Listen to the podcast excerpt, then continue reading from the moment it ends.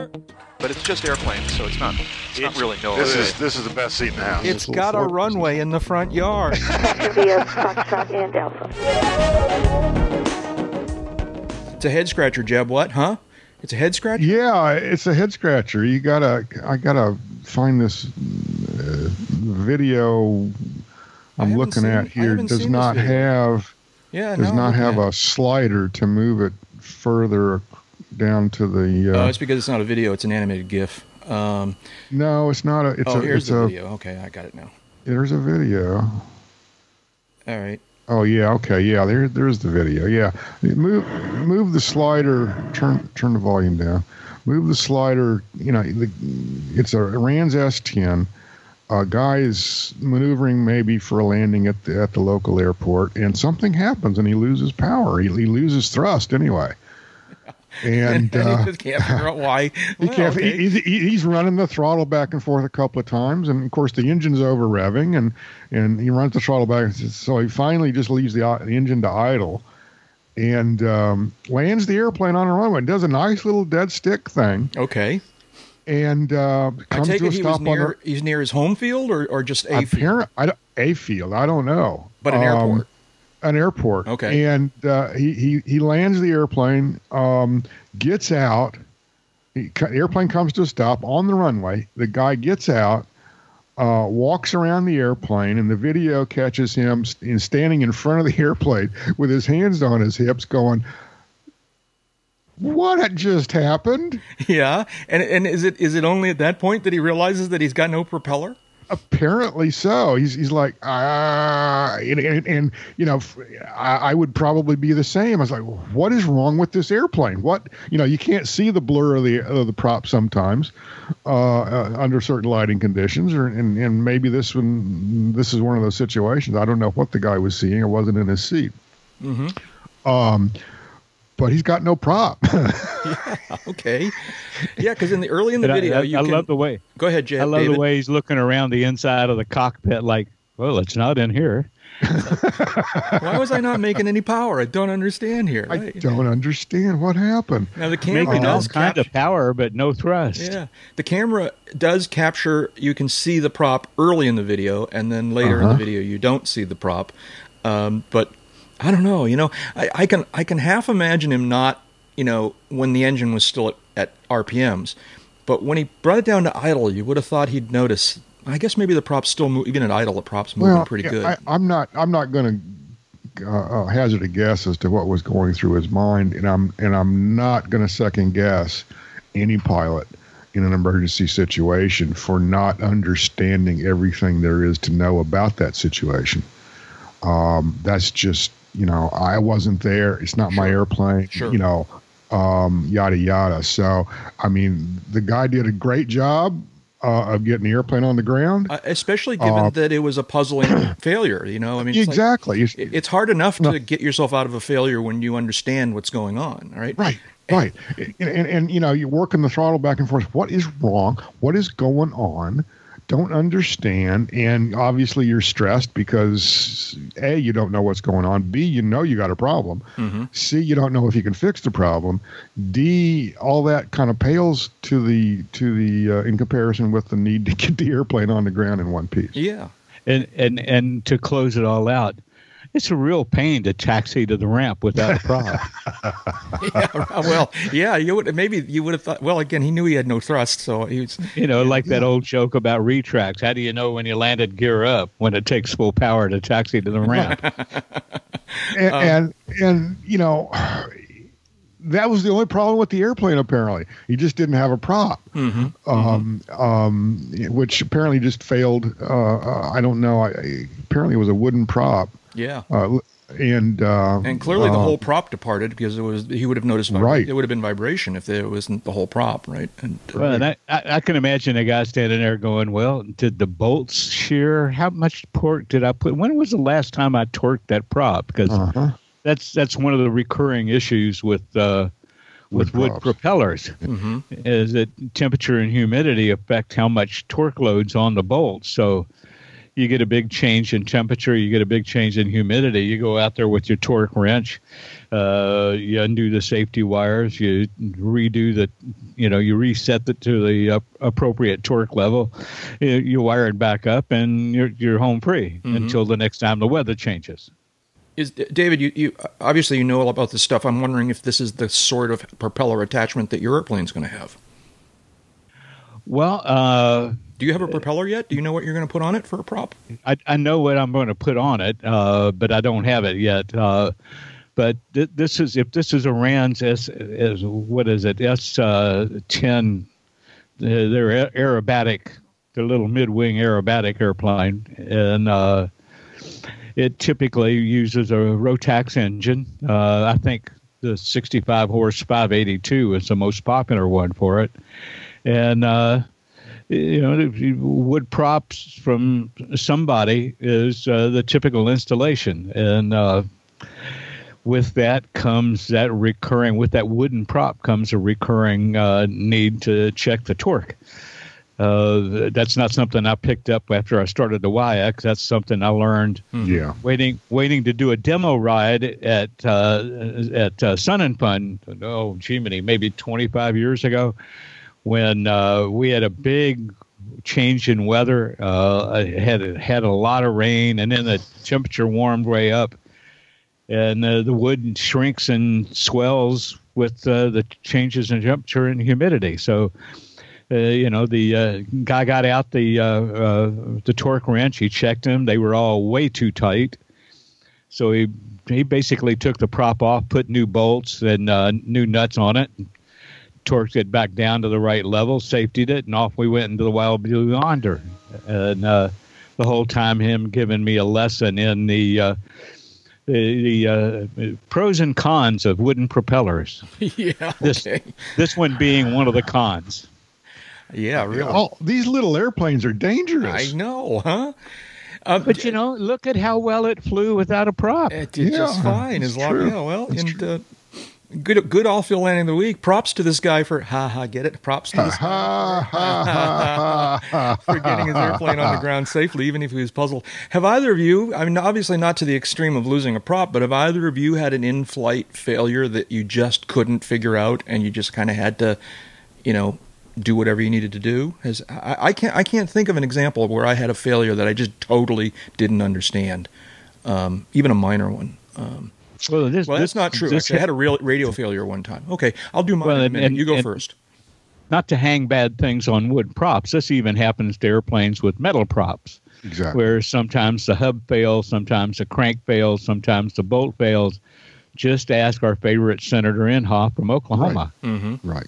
Exactly. He had this happen on a uh, oh, Jiminy, what it was a, a Grumman, it was Grumman Grumman. Tiger, I believe it was, and that was a metal prop. And uh, the biggest difference between losing a metal prop and losing a wood prop is that you lose a little more weight off the nose when it's a metal prop. Mm-hmm. Yeah. I, uh, but you, uh, so my story was that, and I've told this story on the podcast, but probably years ago, that uh, this was at Palo Alto, a towered field, and uh, I was getting ready to go flying, and I had taxied out, of course, with permission and instructions to the uh, run-up area, and I was in the run run-up area at Palo Alto. Could be very busy. You could be number two, three, four easily, uh, and so I went to the run-up area and did my run-up. And then when I was ready to go, I made the call to the tower and they didn't respond. And so I repeated my call to the tower and they didn't respond. And I was hearing the tower and other airplanes talking just fine, but no, they weren't responding to me. And I'm suddenly I'm starting to conclude that I'm not getting on the air and that I'm not being you know broadcasting. And so I was messing around. I was you know plugged and unplugged the mic, the, the my headphone cable and I tried to make sure that the radio um, unit was was seated properly in the in the panel, and and I just couldn't figure it out. And so I'm sitting there going, well, I don't know what the problem is, but now what do I do? And uh, and the result was I waited till it got quiet there in the run up area, and then you know when there was nobody else around, airplane wise or pedestrian wise, I uh, you know basically did a 180, uh, taxied 180, and uh, and started to taxi back to my parking place. And Tower, obviously, I knew this would what would happen. Tower immediately noticed that somebody's taxiing without instructions, and so they broadcast, you know, everybody stop, right? everybody on the field stop, right, and we all stopped, and then he talked to me. He said, "You know, you're there if you if you uh, you know," and he asked me for some visual clue that I could hear him, and I, I don't know whether it was clicking the radio or or just he said, "If you can hear me, start taxiing," and I did, and he gave me instructions, and everything was fine from then on, and I got taxied back to my spot. But but uh, it was puzzling, and I'm sitting there. For, it took. I sat in the run up area for five or ten minutes trying to figure out what to do because I was like a solo. Stu- I was I was pre check ride solo at that time, as I believe, as I recall. So I, you know, yeah. Have you ever had a failure that you just couldn't figure out? That you just just just puzzled the heck out of you, you know, and as a result, you um. don't know exactly how to how to proceed. Really? had a, I- I- had, had had a gear problem once where the, the gear would get about halfway down and then the breaker would pop. And it took me about four cycles of flying around outside the pattern to figure out that uh, that uh, I just needed to hold my finger on the breaker long enough, and and it would go past the uh, the the bad part of the jack screw, which was what it turned out to be. It, uh, the jack screw had a little gall metal on it, and it'd get to that, it'd overload the motor. The mo- motor would uh, demand more current. The breaker would pop. Like, well, if I hold it long enough, it'll either burn the tip of my thumb off or my gear will get down. One of the two. And uh, the gear went down. And we immediately diverted over to Dead Cow and put it in the hands of the leprechaun. Mm-hmm. Yeah. I don't know. Overriding the breaker so that it doesn't pop. But I guess if that's what you needed to do, that's what you needed to do. Well, Th- Yeah, there was an uh, alternative to the yeah, manual yeah. gear extension. Yeah. Yeah. Which Yeah. on the Comanche is, is requires some some service afterward, as I recall. Oh, yeah. Really? Yeah. Well, we replaced the breaker and we replaced the jack screw. And in replacing the jack screw, we found that the uh, mount on the motor uh, had started to crack. So it wound up being down for about four days. Right. Uh, But David, I think what Jeb was saying, if I understood correctly, was that doing the the routine, if you will, routine um, um, manual gear extension is somewhat destructive and requires repair.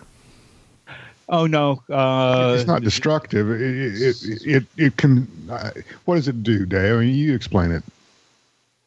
Well, it it it, it, it didn't hurt anything. Uh, matter of fact, I, I I did it in practice a couple of times as Oh, the okay. airplane was uh, being delivered for annual, uh, just so I knew that I could do it when the chips were down.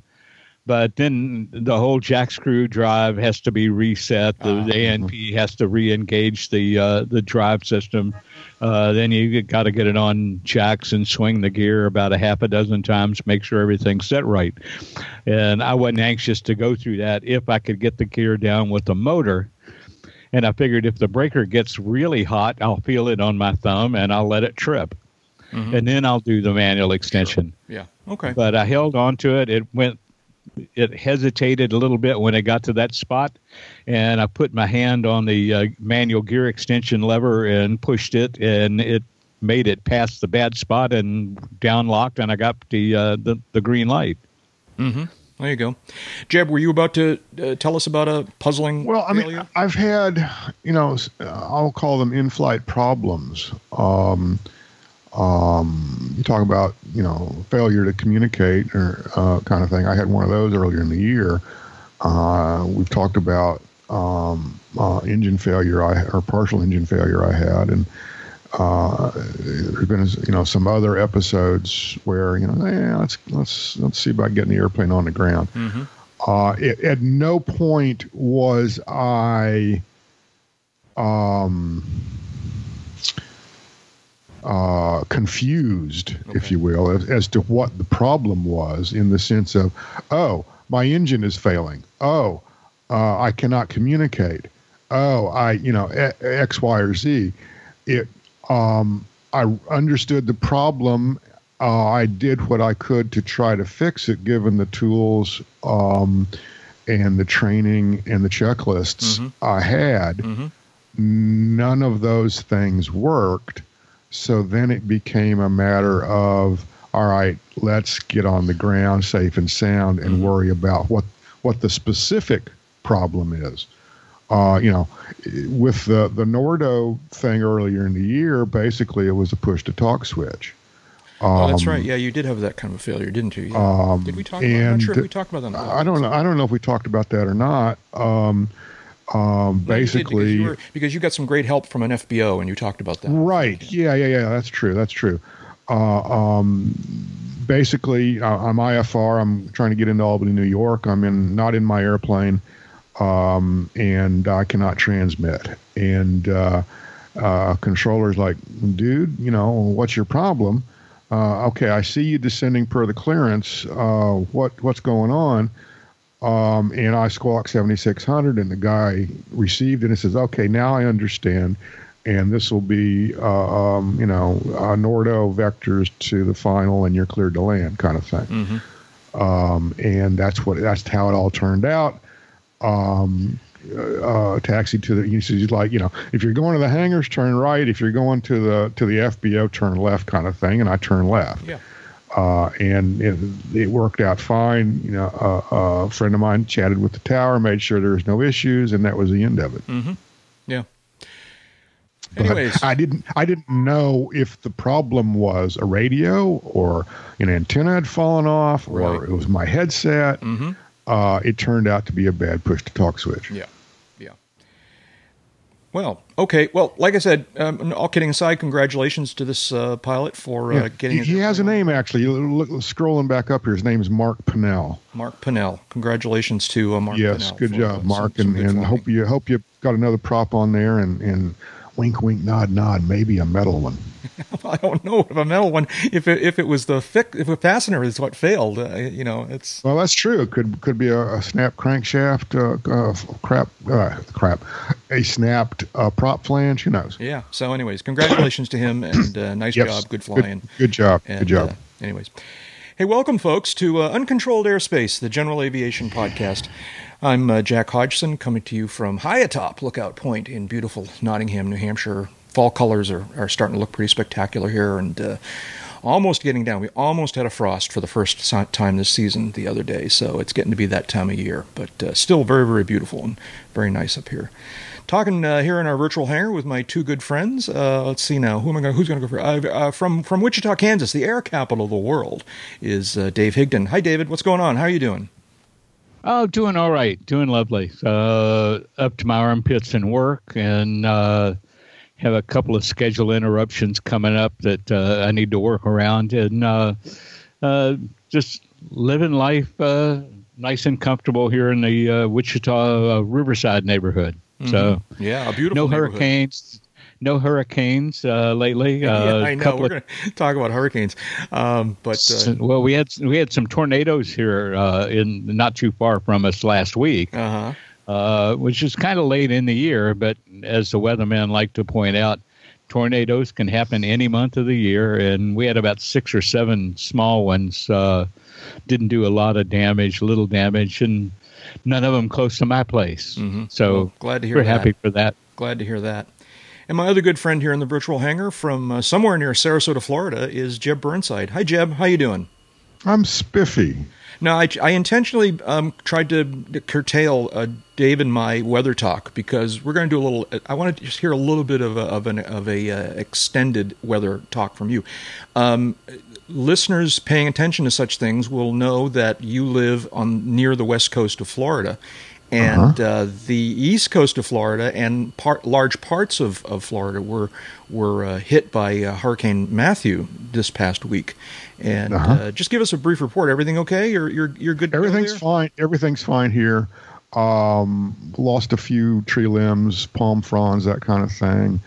Um, uh, but the overall weather that I saw here during uh, Matthew's transit uh, up the up the uh, east coast of Florida was no worse than some thunderstorms I've seen come through, and and in fact I've had thunderstorms do far more damage uh, here, at least uh, where I live outside of uh, outside of Sarasota. Um, there was some surge activity, some some Gulf Mexico storm surge activity um, on the waterfront, uh, that kind of thing. But there was no real damage of which I'm aware relative to Matthew's passage through here.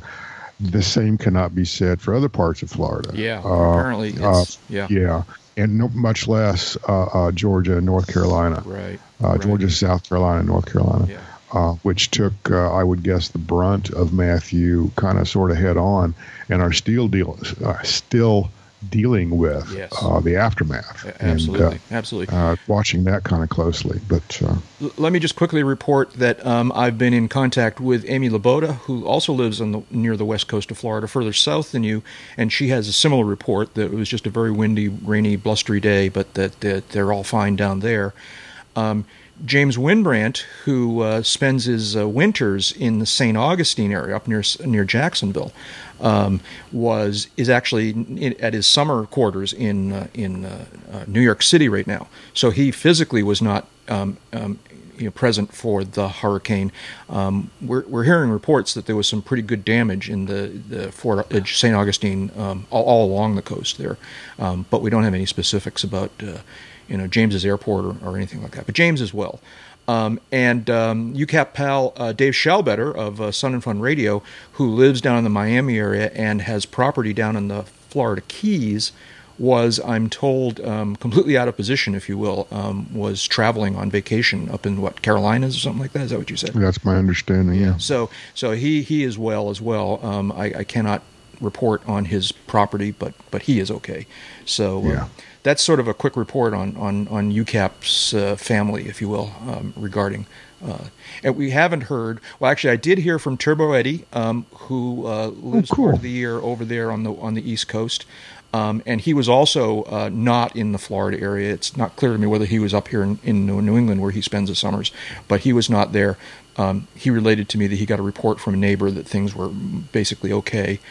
Um, Dave Allen reported that he was okay. It's not clear to me whether he was on on on the ground in uh, in Florida over there. He lives over there on that, that coast. Um, who, were- who else is over there that we know of? That, That, that area where where um, uh, uh, where Dave lives, uh, Melbourne area, uh, was was kind of ground zero, at least for the Florida effects Mhm. Yeah. uh, of the hurricane. So I'm, I'm uh, certainly optimistic and, and happy to hear that uh, everything seems to be okay with him. Yeah. So, anyways, um, quite a storm, um, uh, particularly along the East Coast, uh, but uh, fortunately didn't affect you as much, and that's good. I'm glad to hear that. It didn't reach as far in, inland as Wichita. Yeah, yeah. So, moving on, airplane stuff here. Okay, so this is a really cool story, and anybody who's been paying attention, we've been dropping hints about this for about three or four episodes now, but we didn't want to talk about it until it was real, and now it's pretty Yeah. pretty real. All right, and I don't know, I, I, I jokingly, and I hope this isn't isn't uh, offensive to anybody, but I jokingly said in the in the notes here, Jeb's new girlfriend. Everyone knows Jeb's long longtime girlfriend is Debbie, his debonair uh, airplane, um, and uh, you have added another airplane to your stable, haven't you? I have we have a new arrival. you as do. tell us all about this? What is it? Um, this is uh, a champ. A champ. Uh, uh, an champ. A pretty cool uh, champ, it- as champ goes. It it, Champs it go, does right? have it, it checks off a lot of boxes for for uh, for me. First of all, this is a partnership, uh, co-ownership, if you will, between uh, uh, myself and Lee Steichleather, Mm-hmm. Yeah. uh, uh, The man Mon- in black. Mon McCann- the man in black, the the The satanic, satanic mechanic. mechanic. Yeah, uh, um, something that he was cruising uh, uh, eBay uh, uh, some time ago, a few weeks back, came across, and uh, we put our heads together and in, in our shekels, and ended up uh, uh, buying. Um, the airplane started life as an L-16B. Uh, it still has affixed to the one of the side panels the data plate uh, from the U.S. Army Air Corps, where the airplane Yeah. where the airplane was put into service in 1948. Yeah, L sixteen, So of course, thi- being a military designation, right? It's- Exactly. So this is a, a bona fide warbird. Yeah. Uh, is, is is is one of the boxes it checks. You're going to get to make some new um, friends at Oshkosh. Yeah, yeah. Um, the airplane, um, uh, being an L-16B, it was born by Aeronca with a a big engine, B uh, an electrical system, which obviates the need to do the hand propping. Uh, of some of the uh, the earlier Aeroncas, some of the earlier champs, the 7AC uh, types and whatnot. Um, it uh, it was served in the in the U.S. Army Air Corps, a variety of roles. I'm sure we don't have all those records yet. Um, for about 10 years. Uh, it went to the uh, Civil Air Patrol for another period of time and then uh, went into private hands and uh, has been pretty much a, a Texas airplane for most of its life. Uh, as I say, we bought it off of eBay and, and had it ferried here. Um, and uh, you know, giving it the once over, it's it's it's a very cool little piece of uh, uh, of uh, of uh, Aeronca and and uh, warbird history. It, it at one point was. It, it still has a Confederate Air Force sticker in one of the windows. Uh, it was uh, owned, operated by by uh, some uh, CAF types. Um, and uh, we're just having a whole bunch of fun. We're, we ha- haven't flown it yet, actually. Well, that's what I was going to Uh, ask you we- next. We, Now, could, you could sit in it and sit in and make airplane noises uh, uh, and and that kind of thing. Uh, when it arrived, it, it came uh, with a bad brake, Mm-hmm. um, and um, uh, so that was you know kind of job one is is getting the brake repaired. We, we were just able to do that with uh, uh, Lee's presence in Florida uh, a few days ago. Um, so we, we kind of sort of we got that out of the way uh, between my work schedule, the weather, uh, my instructor's uh, schedule, and whatnot. Uh, it'll be either this weekend or early next week uh, before I have a chance to, to get in it and fly it. And I'm, I'm really, really, really looking forward to that. It, it, you know, it's got some cosmetic issues. It's a it's a solid 20 footer. Um, it- you know, there's a, a lot of little things like that, but um, it's got a big engine. Is instead of the the 90 horse engine it was born with Mm-hmm. many many moons ago, it's got a 115 horse engine in it. Mm-hmm. Uh, it's got a metal prop. okay. Uh, so so okay. no no retorquing. Um, uh, it has an electrical system. It has a it has a comm radio.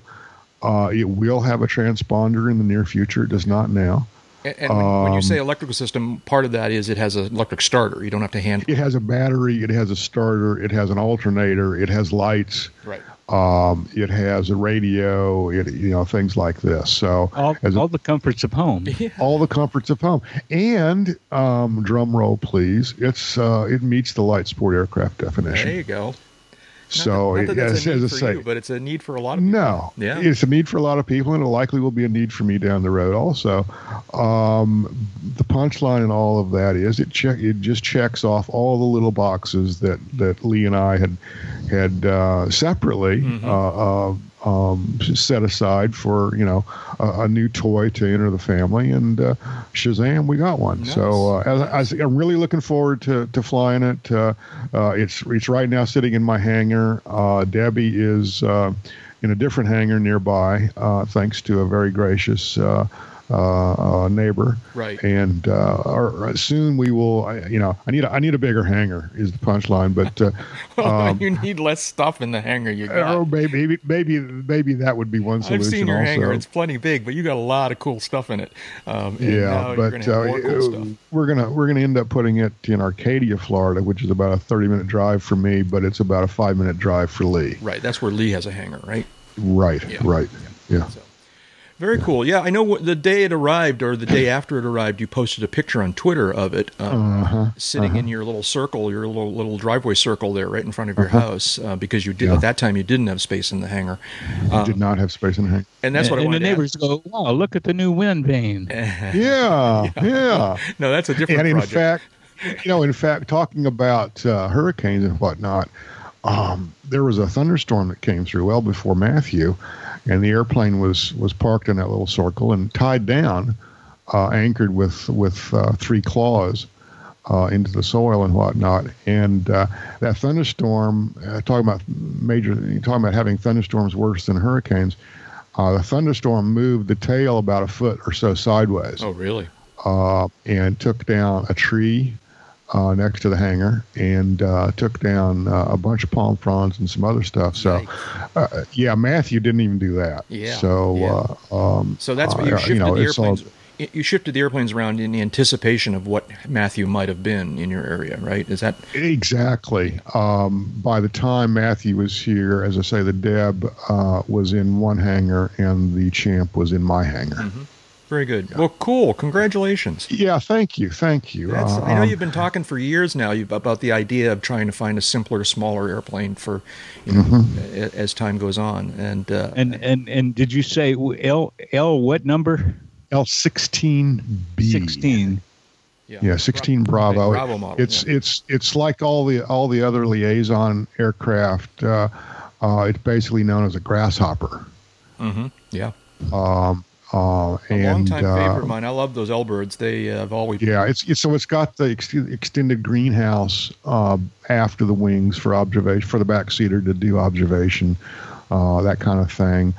Um, it, it's just a little a cool little airplane. There's you know it's got some some issues. It's got some head scratchers associated with it, and we'll sort of you know. Sh- sh- slowly but surely work through all of those and uh, you know it takes a couple of years to get any airplane, you know, really sorted the way the owner wants it once he, he or she acquires it, Right. and that's going to be the case in this situation also. Give us a couple of. Go ahead. Uh, it's currently airworthy, and and you've deemed it reasonably Oh, yeah. safe. Yeah. Okay. Oh yeah, Yeah. yeah, yeah. I- I mean, it flew in here, right? Sure. Sure, but I but you and Lee have, have perhaps a different set of standards than other people do. Yeah, uh, and, and we've we've been through it. As I say, the the big thing was was getting that getting that brake resolved. So I mean, I didn't even want to taxi it without that brake. Um, and uh, I've run up the engine. It's, the engine starts easily, sounds good, responds well. Um, and we'll do some some other you know flight testing uh, kind of thing uh, work here before we actually get it airborne again. But uh, um, uh, I'm I'm I don't see any any showstoppers. Um, there's a few things we want to I won't say correct, but we want to change, Mhm. Uh, and we'll get to that uh, here in the next month or so. very very cool. Congratulations Yeah, to I- you and to Lee. Thank That's you. Terrific. Yeah. Thank you. Yeah, uh, I'm, I'm really looking forward to this. It, it- there's nothing at all wrong with the Deb, and I'm not in the mood to sell the Deb or anything like that. The Deb is a traveling airplane, Mm-hmm. and uh, uh, going out um, to go shoot landings uh, uh, on, a, on a calm summer evening uh, is not something that I would opt uh, to use the Deb for. But the Champ is a whole nother topic. Mm-hmm. Yeah. So.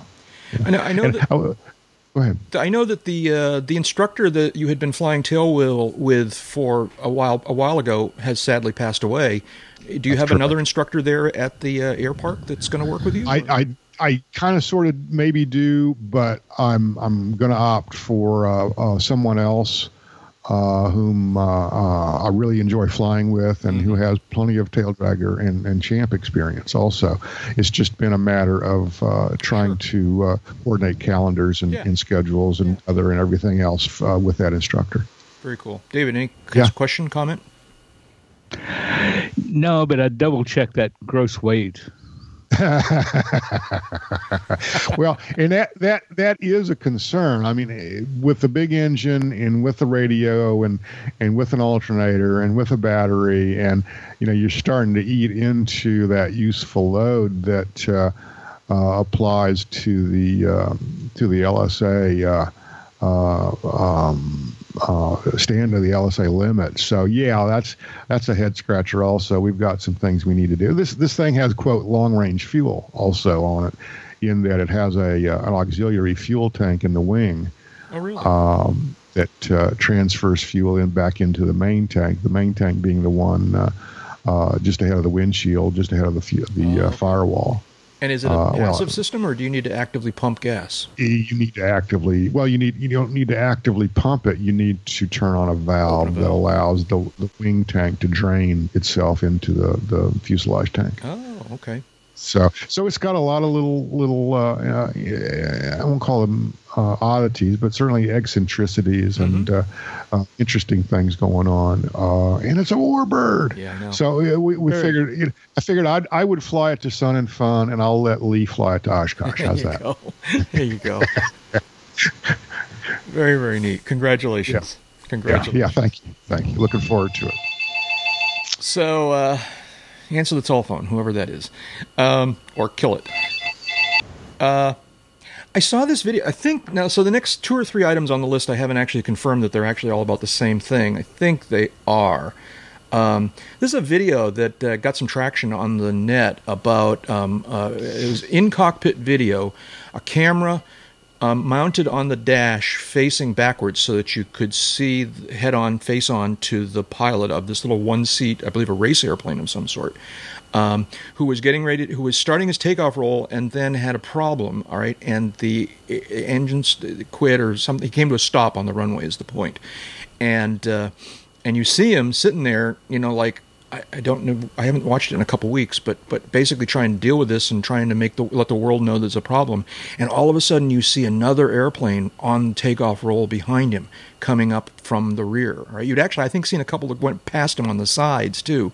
Um, this was some sort of loose formation race takeoff kind of thing and suddenly you see this airplane coming from behind and it's it, it kind of frightened me for a split second because i'm watching this thing and i sort of knew what was about to happen but it suddenly it, it occurred to me that i was about to see this guy get decapitated because a wing was going to clip the rear end of this airplane and i'm thinking this is going to get ugly fortunately it didn't the, the wing kind of cl- hit the airplane and climbed over the canopy and you know So we're, things. we're deprived of the legend of the headless airman. Yeah, well, uh, you know, uh, yeah, good. For, I'm glad, right? But you guys have seen this video, right? Yeah. But actually, there's two Oh yeah. Okay. What's? of Yeah. two different airplanes. Right. oh right. really? Okay. All right. So I described one. Did I describe one of them more or less accurately?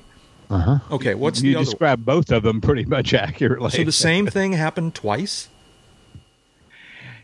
Yeah, similar things happened twice. Uh, the uh, uh, well, the first one was uh, that, that we heard about. The first one that I posted was uh, Mong Sport race number twenty three, and he had some kind of problem that caused him to open up his uh, canopy and hold his hand up as as a sign to the race officials that he had a problem. And apparently, that didn't get caught uh, before they started that that uh, that heat rolling. Right. And the guy sitting there when uh, he got uh, he got hit from behind. Uh, the second one, I think, was also a hit from behind, but they were rolling on takeoff. Okay. This sounds like the first one is the one that I saw and was trying to describe. Yeah, it, it- that and that one was really scary. Both of them were a little scary. Yeah. and the Both of them were second one, the guy had multiple cameras on his aircraft, so you can see it from three or four different views. Oh really? I'll have to take a look at that one. Are these both Reno it- incidents or uh, Yeah, Yeah. these are both at during the races. during the Reno Air races, the national air races there? Yeah. Okay. Um, yeah. Yeah, I mean, it just goes to show you how you just gotta pay attention and and uh, yeah. Well, and both of them, both of them, kind of flashed me back to an accident at Oshkosh. Oh, gee, many back in 98, 99, when uh, the Warbirds display was getting ready to launch, and something that they don't do as often today. They were all going to. This big group of uh, Corsairs was getting ready to launch off of. Uh, off of 1836. If memory serves, they were launching off 36. And somebody miscommunicated a signal to start to the folks in the back that didn't get done by the folks in the fr- front. So this airplane is on takeoff and uh, crashes into another Corsair sitting on the runway, not moving, and it was truly horrible. Uh, that both those airplanes got broken up. Uh, the pilot in the front airplane suffered some bad burns. Uh, it was a long time getting over that. Uh, and just a reminder that even uh, really highly organized and and and, and experienced operations like Reno and Oshkosh, things can go wrong that you don't want to be in the way of. Yeah. Yeah. Yeah. Yeah. Well, I'm glad these two incidents, anyways, that were not at least not physically da- harming. You know, no one was. Yeah, both of these guys walked away. Yeah. But uh, Yeah. Now their Uh, airplanes weren't going anywhere. Yeah. Yeah. And they, they probably needed to go change their underwear. Yeah. I would not be surprised. yeah. The one I watched, I would certainly need to. I I thought it was interesting. The one I watched, um, so it, the, the video ran not only through the collision and beyond, but it, it ran to the point where his ground crew finally came out. I think the ground crew can't run out into the runway because there's still airplanes trying to take off. But once the runway was clear, some of his ground crew ran out to help him, and you could hear them calling, "Are you okay? Are you okay?" And and he's okay, and, and you could kind of hear. I, my sense of his tone of his voice was that he was, you know, both frightened and but angry and and nervous and eh, all the emotions you would imagine from this kind of a situation. But particularly interesting to me was he immediately started asking his ground crew member whether or not they heard him. Apparently, there's some sort of signal that you make when you are stopped on the runway, when you are uh, like that. All right, and and he was concerned that his that the signal that he gave was seen, that that they realized that he had made the signal. All right. And my, my first thought was, well, this is a little crass. He's like worried about getting blamed. And I realized later that that really wasn't it necessarily at all. He was more concerned that the system worked than that he was somehow right. able to inform people and, you know, to, to and and, and unfortunately the the one from the biplane cl- classic uh, the video's not there anymore. Oh, really? Yeah. Well, there's yeah, another vi- there's, a, the there's, an, there's another video on the list here. Um, uh, the one that says a video a near thing is not available. Um, the one, uh, where is it? Um, where'd it go? I don't know. The miss the the, the, mess, the list is a little messed up today. I apologize. Yeah. Uh, um, the, the, the other one, uh, which is um, uh, wrecked at Reno, uh, that one's available. And then there's a. Oh, third, oh, I'm sorry. There, there's yeah, a third there. one. Bad Day at Stead is the second one. Is the other uh, uh-huh. um, um, video we are talking about? Just talk about the list here. Yeah. So, anyways, yeah, it's it's all there. It's just kind of foobard. Yeah. Anyways, all right. Well, so interesting videos. You know, you just got to remember. Yeah, it's like it's a dangerous place out there. You got to be really careful. Um, there was a story just the other day. What was it? Yesterday, today, this morning. Um, two big airliners at Newark touched each other while taxiing. Um, did you see this story? Uh, this is like I didn't see that. Yeah, it's pretty new. Um, I, I, maybe even saw it during the night. I think it's on the list here someplace. Where look at the very bottom of the list. What do we got here? Uh, I thought I put it on. There it is. Uh, it's it's the first one on the probably not going to be talked about. Oh, that's right. It'd be the first one, not the last one. Yeah. So. Uh, um, no video. No, Newark. it was just a report. I mean, it's very new. I think it happened during the night or last evening or something like that. Um, Newark, New Jersey, two airplanes have clipped wings while on the ground at New Jersey's Newark Liberty International Airport. Um, I'm going to paraphrase here. Apparently, what happened was a uh, uh, one airplane was was taxiing after landing, um, and it was apparently stopped and then another airplane which was taxiing, um, the the wings touched. I visualize it's a very brief, terse story, but I'm visualizing that the wingtips touched, and they described there being not a lot of damage, which kind of strikes me as being, um, you know, how can that be? You know, whenever two airplanes touch, there's going to be a lot of damage. Maybe not, not in the scheme of things, but you know, by comparison to the way I hurt my 152. You know, this is going to be a thing. I, I, I, thought it was interesting. The wording of the story is interesting, and I, I, joked that they buried the lead in this story because they say, let's see if I can find it here. Uh, uh, it says a spokesperson for Chicago based United Airlines says a flight arriving from Beijing had landed safely at the airport and was at stop when an empty Lufthansa plane made contact with it. And I said, well, they buried the lead because they had an empty airplane taxiing. yeah, that's right. Remote uh, controlled um, or something. I don't know. You know, it's not autonomous. Otto from Otto from Airplane and his girlfriend. yeah, exactly. Are, are, are skimming the, the, runway trying to get out of there, and uh, they run into a United flight that just arrived from yeah, Beijing. So hey, you know, um, it's uh, a dangerous environment out there. You got to be careful. This is why I get so frustrated when I'm on an airliner and people start unbuckling their seatbelts when we. Oh, makes me berserk. Yeah, yeah. You know? and, and, it's like, don't you realize how dangerous it is out here, man? Until we're at the at the gate, and even then, but you gotta at some point undo your buckle. But don't undo your buckle till they say it's okay. Yeah, nothing less. There is nothing less comfortable, particularly when the pilot said, "Folks, we're coming into some turbulence here. Be sure your seatbelt's nice and snug. And looking over at the you know, 285 pound guy next to me, and he, his belt's dangling off, and he goes, "Ah, yeah, they always say that. Nothing ever happens. Uh, yeah, like fun. Nothing ever happens. Yeah. Uh, there's, there's an episode every week where someone gets bounced off the overhead on a on a U.S. Uh, carrier somewhere. Um, and it's just it's just insane. And, Yeah, I know. You know, the, the, the other thing that, that just I find just incredibly interesting is, all right, so you know we're on the ramp, and uh, um, even if we're at the gate and the brakes are set and the fasten seatbelt sign is off and you can hear the engines wind down you don't need to stand up you're you're 15 minutes from hitting the I know. jetway dude you Yeah. know because there's you know 300 people in front of us so you know take a break Yeah. uh, enjoy the enjoy the the few minutes of relative calm you have before getting back into the world I agree. Yeah, open up a window and stick your hand out. Yeah, I Uh, know. yeah you know you know, uh, to David's po- story about the looking, you know, across the aisle and seeing somebody not buckled in, you know, and and you look at them and it's on one level, it's tempted to say, okay, well, that's not a very bright person, but it's kind of a self. You know, self uh, correcting thing because they're gonna they're gonna hit their head on the you know. But I and then I keep thinking, you know, the problem is, pal, you're gonna land on me, all right, and that's what I don't like, all right. It's that, like, that that's that's what makes me want to ring the flight attendant. Said, "Excuse me, because I moved to a seat where a stupid person's not sitting next to me." Yeah.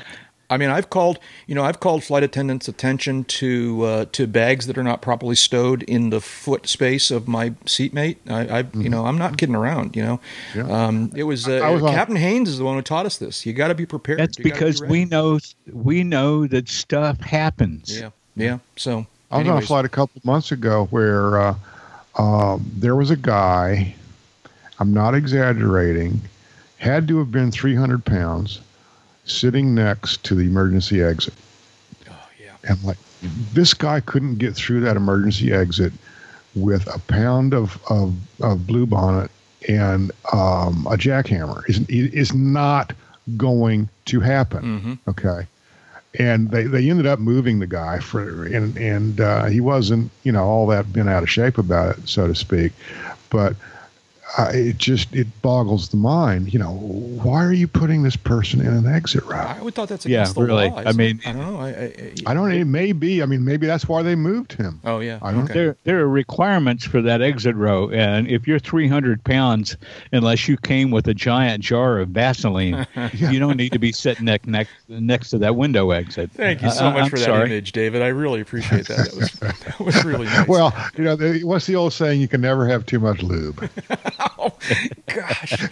Ugh. sorry, folks.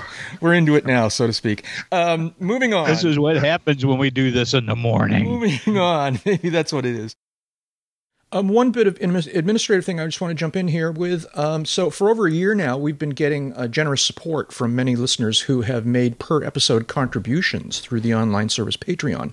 Uh, throughout this fall, uh, we here at UCAP are going to try to increase the number of listeners who support the podcast in this way. Uh, with increased financial support, we'll be able to produce the podcast on a little more regular schedule and maybe even do more field reporting from aviation events around the country. To encourage listeners to become patrons and maybe sweeten the deal a little bit, uh, we've defined our first reward level on Patreon. Uh, now, patrons who support the podcast at a level of $3 or more per episode will receive an exclusive short after show podcast of the three of us chatting after the episode. Uh, in this special episode, we might review our discussion of some subject we covered in the regular episode. We might answer some questions from listeners. We might just babble on for a bit about who knows what. Time will tell.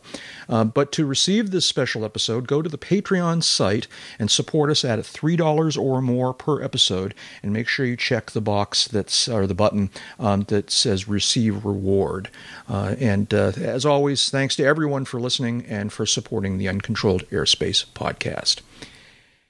Moving on, um, there's two more items here. We're starting to run out of our allotted time, but there's uh, two more items before shoutouts that I really want to get to. The first is um, Arnold Palmer died, uh, and and that's you know sad on on many many levels. Of, and uh, I, I'm not sure if even airplane people realize what a force um, and a pioneer Arnold, Arnold Palmer was in aviation. Um, and uh, and it shouldn't go without being noted that uh, he was a great, great champion of general aviation and personal aviation, and uh, and and really, really moved the uh, the I don't know if you call it the industry forward. Um, I, I, you know, there was a time when I was a huge golf. I'm, I'm still a little bit of a golf fan. I was a huge golf fan for a period of time when I was living out in California and I was attending. Um, you were part of Arnie's army, and I was part of Arnie's. Arnie was uh, in the final days of him playing competitively at that point. Um, but I, I, I stood within arm's length of Arnold Palmer one time. Um, there's a there's a sort of legendary list of things that every golfer is supposed to accomplish. Um, and one of them was to shake Arnie's hand. And sadly, I never did get a chance to shake Arnie's hand. But I stood within arm's length of him, actually, as he walked past one time, and got to got to yeah. see him up that close. Um, it would be my pleasure to will you one of my handshakes from Arnold Palmer. You shook his hand. God bless you. That's very cool. So uh, multi- multi- multiple times because he was very frequent here in Wichita come into flight safety for recurrent and whatever citation he was flying at the time. Tell tell us a quick Arnold Palmer story, please. Well, uh, my first actual speaking encounter with him was when he was in Wichita to take delivery of uh, the first Cessna Citation 10. Uh, that'd be about 91 or 92, if memory serves.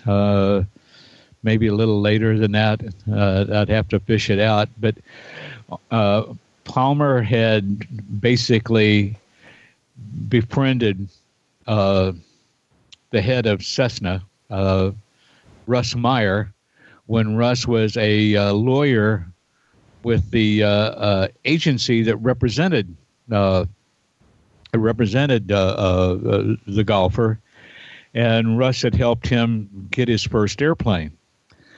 And when Russ left that agency to come over to Cessna, uh, in a high level position.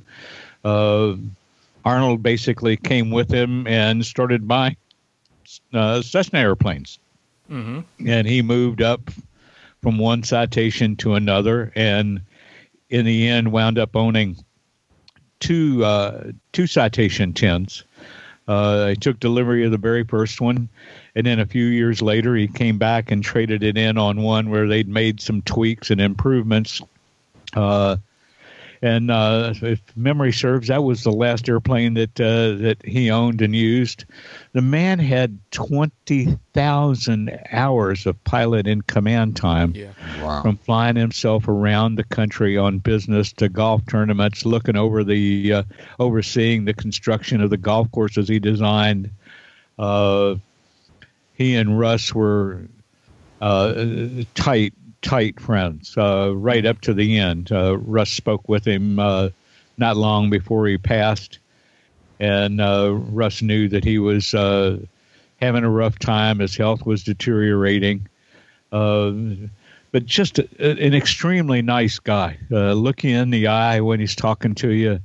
when you shook hands with him, you knew that you'd shaken hands with a guy that could swing a driver for 300 yards. Mm-hmm. yeah. yeah. Yeah. yeah. Did you have anything about uh, Arnold Palmer? Not a thing really, except that um, um, for a long time he was um, the face, uh, the general, the face the general public saw of of business aviation. Mm-hmm. Uh, I think over time he really helped. I think he not over time, but I think he really helped put the citation uh, on the map uh, and and uh, instill it as uh, an airplane that um, has a good reputation and, and was popular not only among um, the general population, but the business aviation community. Mm-hmm. Um, you know, uh, thinking thinking back to the '60s and whatnot. What is Cessna? What, what, are they doing? They they make piston airplanes. What what are they doing? Coming up with this jet thing? Mm-hmm. They, they, call it a they call it a citation. It doesn't even have swept wings on it. My God, you know.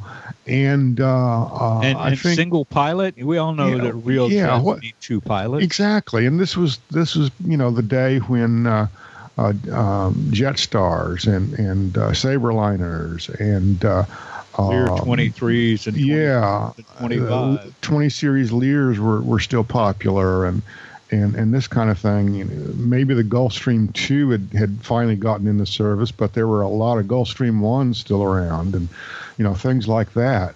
Uh, and um, um, you know the citation was innovative in a lot of different ways.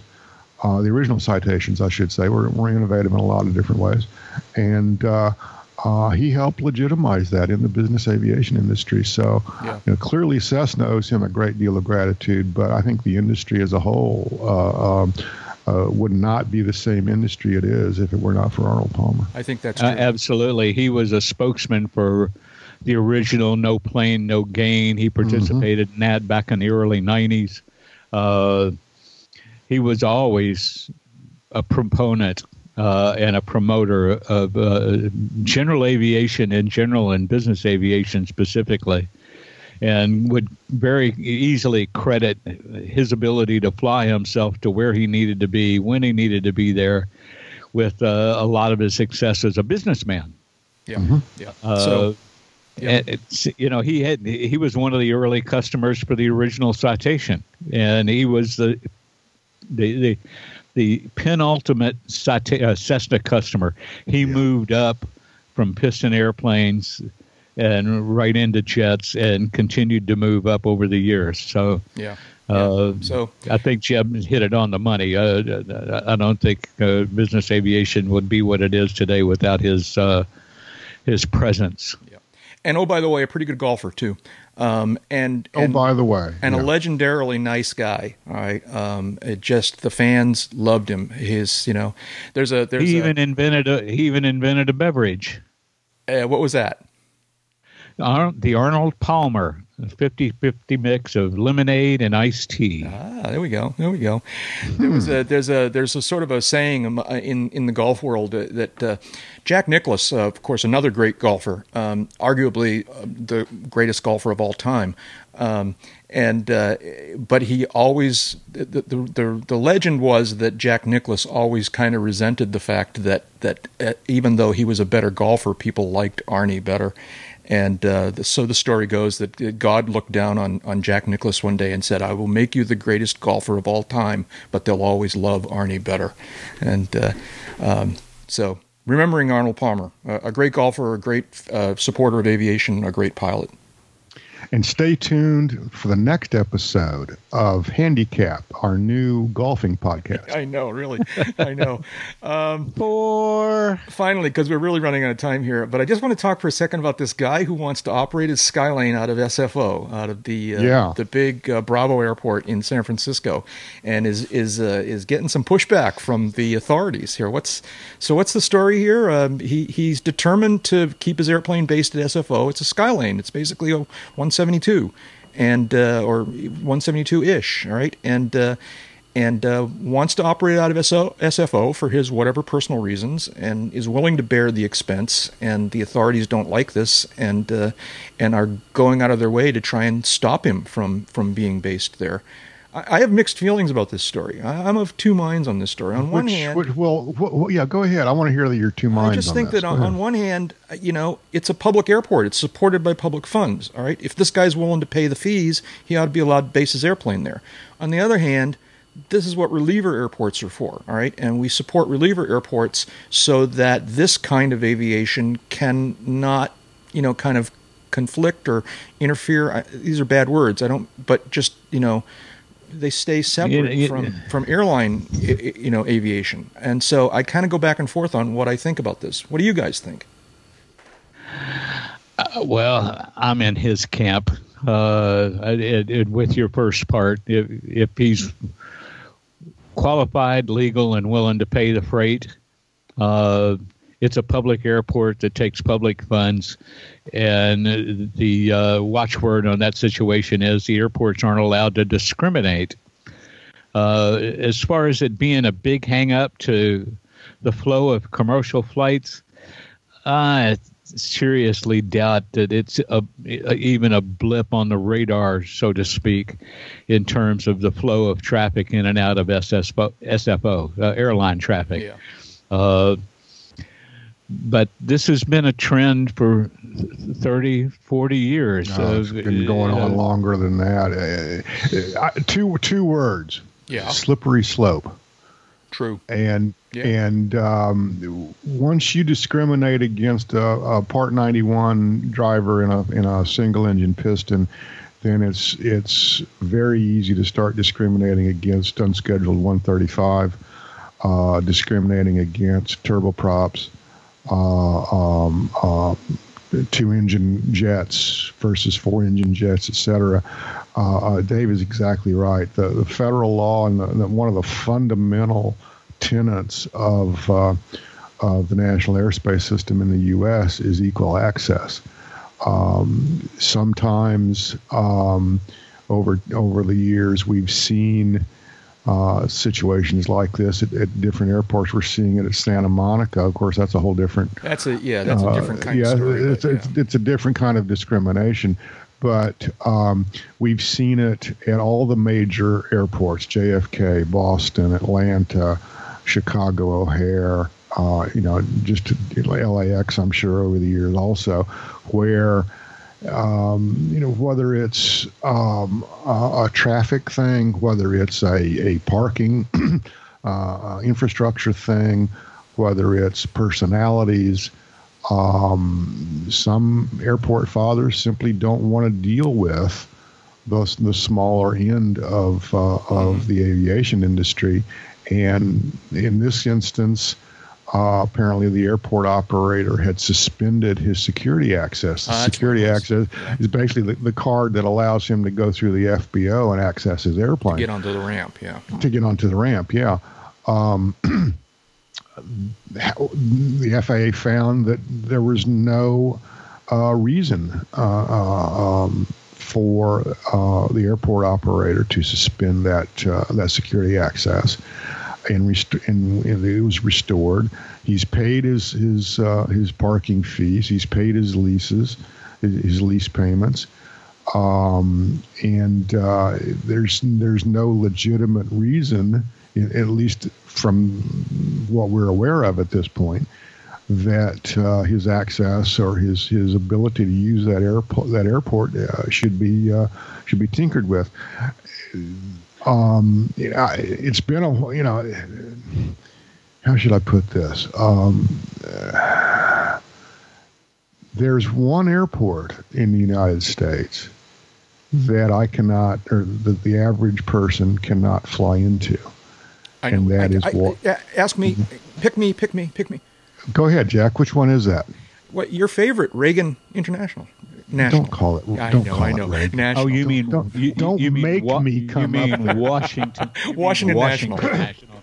Thank I mean you. Washington National. Um, and since the hysteria of, of 9/11 and, and the the hysteria of aviation security since 9/11, um, GA has been effectively banned uh, from from National Airport. I, I, in my logbook, I'm very fortunate. The, the, last time I flew into National was uh, April of uh, of uh, 2001, mm. just a few months before 9/11 and uh, had a great time. You know, got in and out without it, without causing any any uh, call the tower kind of uh, problems, and and um, uh, it was fun. It was it was non fattening, um, and you know.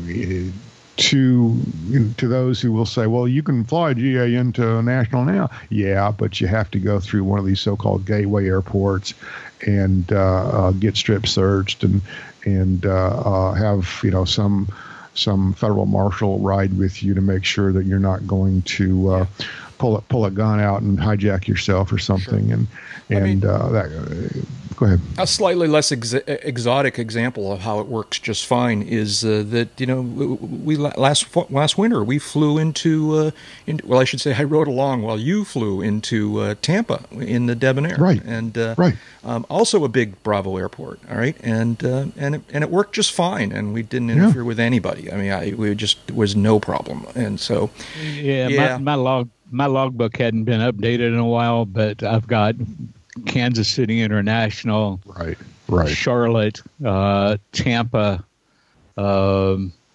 Dallas Fort Worth, Dallas Love Field, which is designated a Bravo by virtue of its uh, uh, proximity to DFW.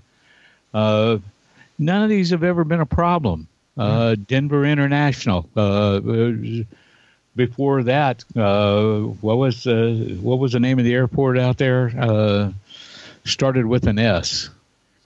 Uh, Before uh, Stapleton. Thank you, Stapleton. You know, it, it, this this baloney about uh, general aviation interfering with the flow of uh, commercial aircraft is is pretty much that, because the savvy controllers that work these Bravo air, airports know how to slip us in and out in between. They know that we can take off in less distance and turn out before we encounter wake turbulence. Uh, the only time I've had to uh, to wait and cool my heels was because I was waiting for an instrument clearance to uh, to get out, and it was instrument condition. So Yeah. they're maintaining separation standards, but it sure didn't hold up any of the airliners. Mm-hmm. Yeah. No, Yeah. absolutely Okay. not. There, and in fact, there is a every now and then I, I will mention something that I've seen on on the DC pilots list, and this is one of those instances. Someone put up a link um, to a video, uh, a Sporty's video dating from the '90s that featured uh, Dick Collins flying his pressurized Centurion, his P210, from Clermont uh, Airport outside Cincinnati, the home plate of, uh, of Sporty's, into Washington National, doing it IFR. And it's it's you, you can date it because of the equipment in, in Collins's panel, for example. Um, but uh, you can also date it from the uh, the airline logos that no longer exist, not not the least of which at National, but everywhere else. Um, but you know, it was it was pretty seamless. It was you know, uh, um, fly such and such a heading, cleared to land runway uh, uh, t- uh, two one in this instance, and, and uh, it worked out well. Everybody else was happy and non-fattening, yada yada yada. Uh, and that's arguably one of the most congested airports in the country. Um, um, and, and at the time, certainly uh, the one that's perhaps had the highest density traffic had, was subject to the high density aircraft uh, rule. I forget the exact name of it, where you had to have a reservation to fly in their IFR. Um, I don't know if that even still exists anymore. I presume it does for some airports. Um, but it was seamless. It was effortless. It was uh, uh, professional. It was uh, uh, a non-event for basically everyone concerned. Uh, That none of that seems to be the case with this this uh, SFO Yeah. issue, Right. uh, Right. and uh, uh, only in in rare circumstances and only um, under the interpretation of the airline industry has it ever been a problem. Yeah. All right. Well, okay. I, you've convinced me. If this guy wants to base his airplane at SFO, it's okay with me. I, I, I approve. All right. Well, we have Jack's approval. There now, we go. So, uh, we're all set. Yeah. We're all set. Yeah. Shout outs. What do we got here? Shout outs. Uh, I'm going to go first. You guys look at the list and tell me what's next. Go But ahead. I want to give a shout out to UCAP pal Charlie Becker, um, good, good, Yeah. good friend of the podcast. Um, and uh, he's got he's all over the place. He's traveling all over the place, being an ambassador for EAA and for uh, home building and general aviation in general. And in particular, uh, he it's been announced recently that he is going to be one of the keynote speakers at the first annual DeLand Sport Aviation Showcase down in DeLand, Florida, in uh, early November. So uh, if you uh, want to see Charlie speak again or haven't ever seen him speak, you you should, um, and you can do that on uh, apparently uh, on Thursday, November third, in the show center tent at 1 p.m. Charlie will be uh, be uh, be gracing the audience with his. Uh, he, he's a great guy. He's a cool guy. He's a fun guy. He knows lots about about aviation and home building. He, he, he- he's a he's a multiple offensive uh, a multiple offender in the home building movement. Uh, yeah, and he's probably listening to this podcast right now. I don't know. Is he blushing? Does Charlie blush? I don't know. But uh, but uh, y- you go, boy, and, uh, and Char- Charlie can do pretty much anything he wants. Yeah, that's right. That's right. And uh, um, so uh, so check it check it out. Check out the Deland show in general, but uh, uh, try and be there on Thursday afternoon and see Charlie talk. Um, you'll you'll enjoy it. Take my word for it. What else? What do you guys got? Dave, well, I'll I'll take the doc one. Uh, yeah. What absolutely. happened? Well, it flew uh, a second time, Mm-hmm. and uh, the first flight was uh, really short, uh, barely 15 minutes. and they had a, uh light come on from a chip detector in one of the engines, Right. and uh, Now, real quickly, Turned Doc, out to be- i- tell it, Doc is oh, Doc is the uh, world's second flying B twenty nine. there. We go. Thank you. after Fifi, uh, uh, the com- commemorative Air Force airplane. Uh, So its first, first flight was flew- somewhat abbreviated. yeah, they, they got a warning light on one of the engines and uh, and it, you know uh, tilted to the uh, side of caution, paid attention to it, and put it back on the runway at McConnell Air Force Base. Uh, this second flight was. Just in the last couple of weeks, uh, um, where we are now, about a week ago, uh, it lasted 51 minutes. Uh, the crew was able to do some more uh, uh, systems checks on it, but it did have an issue with uh, the landing gear. One of the landing gear, one of the main gear, uh, refused to completely retract. It came down fine, but it wouldn't go all the way up. Uh, so that put it on the uh, squawk list. Uh, they also had a little uh, concern about the fuel flow, but they've gotten that sorted out, I understand. And uh, they're hoping to fly it again before Halloween. Yeah. So big grats Cool to that uh, that team Yeah. for their their work there and their successes there. That's great. Yeah, That's great. That's, that's a big deal. It's a big deal. Uh, uh, they, they've got hundreds of thousands of hours in the uh, restoration and reconstruction of this airplane. And uh, it's, uh, I, I, I think, a testament to the faith and tenacity of the folks in this community that it's flying. Absolutely, absolutely. Um, real quickly, David, have you heard what's the buzz out there? Are you hearing anything more about them um, managing to find a more long term home for this airplane?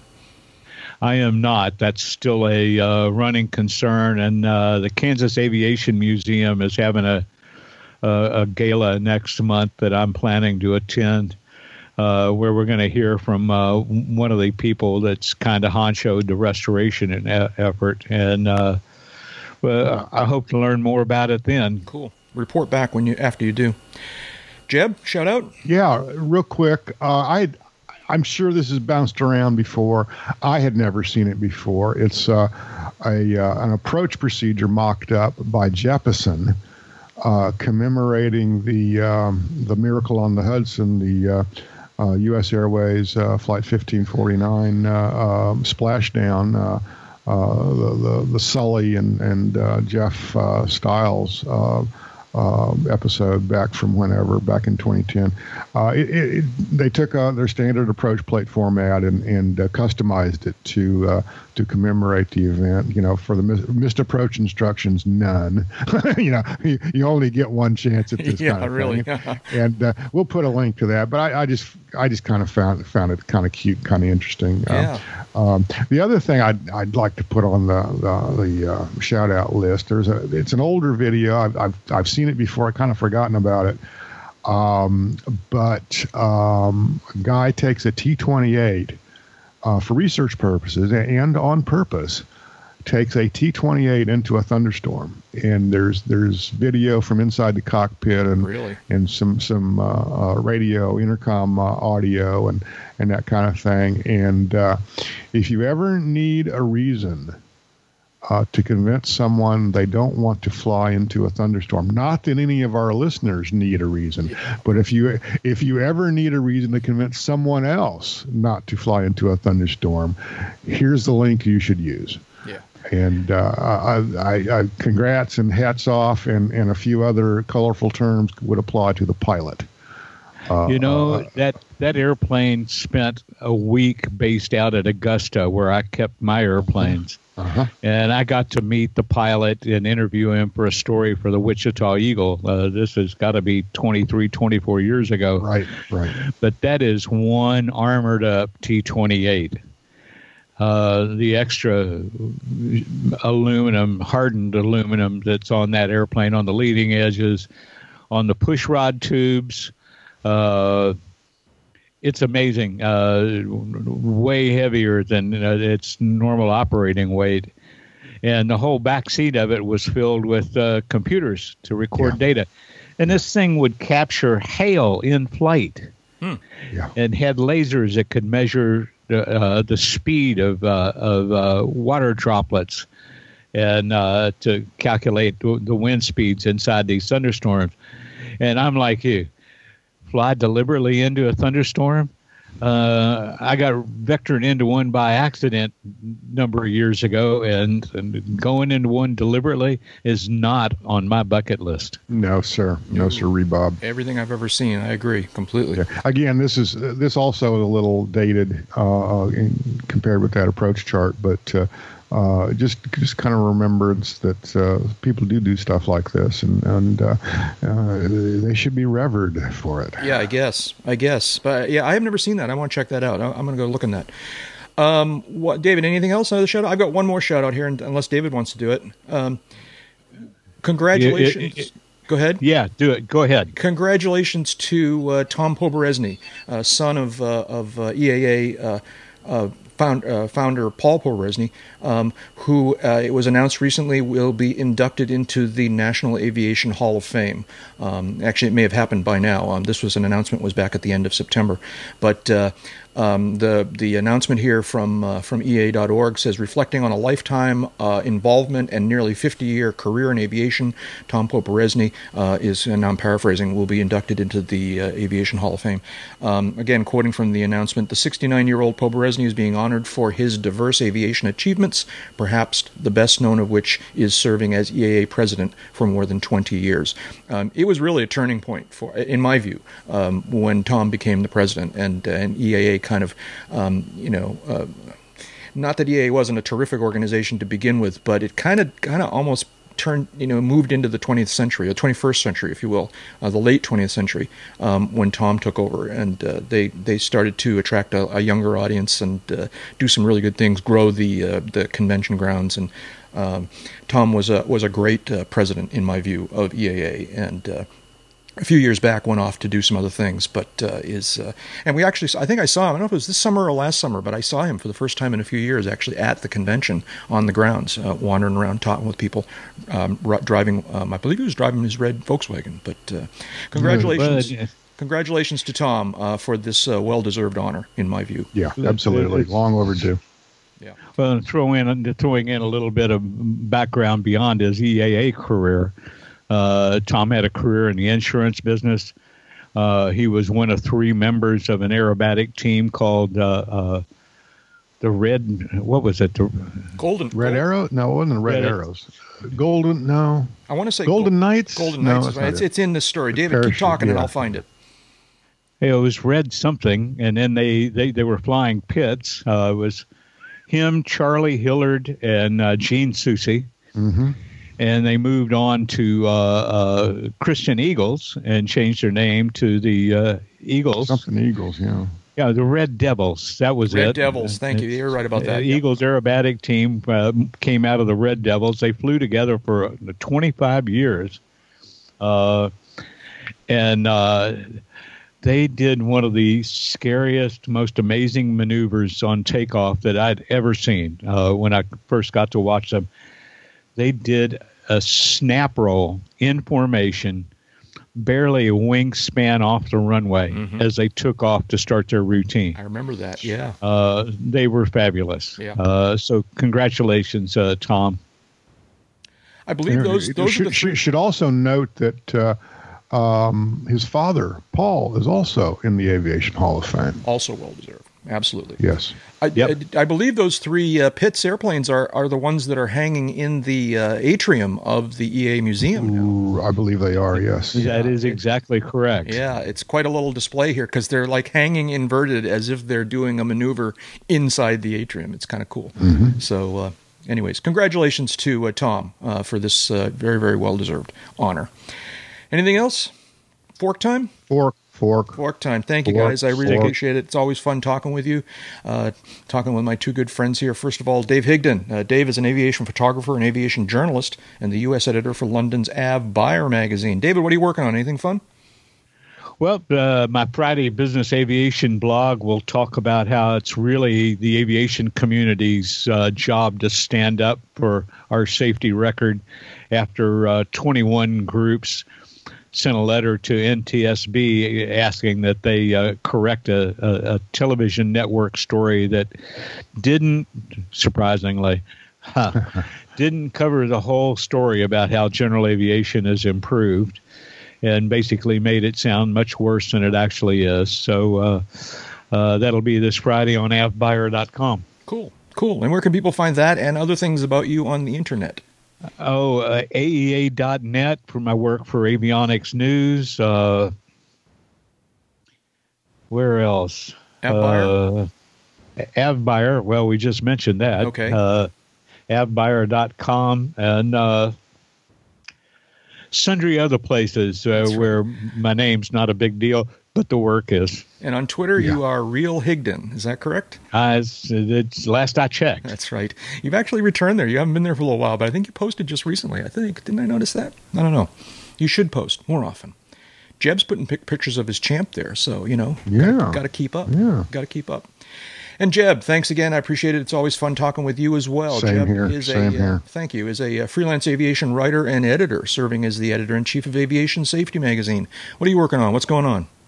Oh, I just put to bed the uh, November issue of really? Aviation November Safety already. Magazine. November already. I uh, just put it to bed. Uh, uh, today's Wednesday. Put it on. Put it to bed on Monday. So I'm um, still basking a little bit in the glow, the afterglow.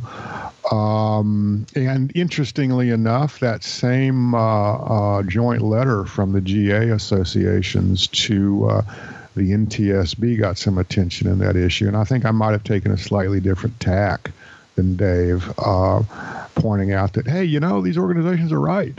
Um, uh, when does the industry start to get some credit uh, from not only the mainstream media and not only the NTSB? Uh, um, for its uh, uh, substantial improvements in its safety record, even as things like uh, um, automobile uh, accident numbers start to increase for, for a change here. Uh, the punchline is um, yeah, the industry needs to toot its own horn, but we certainly don't need um, the NTSB chairman giving out quotes as he did. So you know, it's it's a two it's a double edged sword. Yeah, yeah. Um, so, so that's that's uh, that's in the can. Um, General Aviation News got a new column up there. Um, working on some things for uh, the Aircraft Electronics Association and uh, uh, Avionics News, uh, and uh, so you know, watch this space. Very cool. Very cool. And uh, and where do people find you on the internet? uh, Burnside J on the Twitter machine, and um, the Google will point you to AEA.net. Will point you to General Aviation News, and of course, there's always AviationSafetyMagazine.com. Mm-hmm. Very cool. And I'm Jack Hodgson. I'm a private pilot, a freelance writer, and a new media producer. You can follow me at uh, twitter.com slash Jack Hodgson.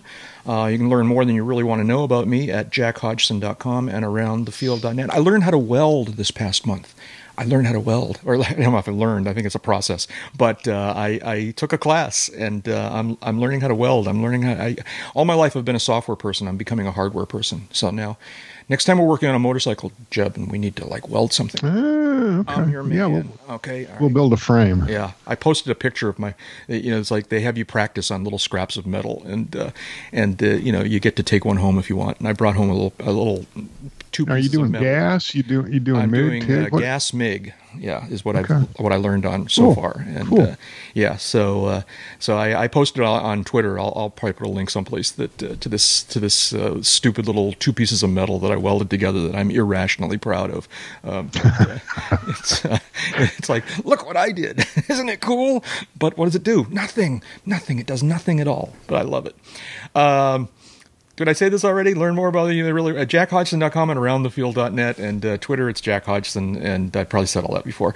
The big thanks to everyone who helps us out and supports us in this podcast. Uh, Jeff Ward for his help with the uh, show notes and in the forums. Uh, Mike Morgan, Royce Earl, Jim Goldman, and many other people who have created the UCAP disclaimer clips. Uh, please support UCAP by making a repeating per episode donation of any size via the online service Patreon. Uh, and if you uh, support us at a level of three dollars or more per episode, you get get access to the exclusive uh, and and only for those special reward folks uh, after show podcast that uh, people seem to be liking so far. Um, get all the details about this at patreon.com slash uncontrolled airspace. And while you're at it, go into iTunes and give us a review, click off some stars. Um, all that stuff really helps get the word out about the podcast. You can follow us on Twitter at twitter.com slash class G airspace. That's all one word, class, the letter G, and then airspace. Um, you never know what might turn up over there. Um, you can also listen to UCAP in the free section of Sporty's Pilot Shop's mobile app, Takeoff, along with other podcasts and special Sporty's content. Uh, get your UCAP hats, shirts, and other cool gear at the UCAP swag shop at uncontrolledairspace.com slash store. And don't forget to check out the rest of the UCAP website. 10 years worth of UCAP show notes and episode downloads, um, and chat with us directly and with many of your other fellow listeners in the Uncontrolled Airspace forums. All that at uncontrolledairspace.com. David, was there something you wanted to tell us?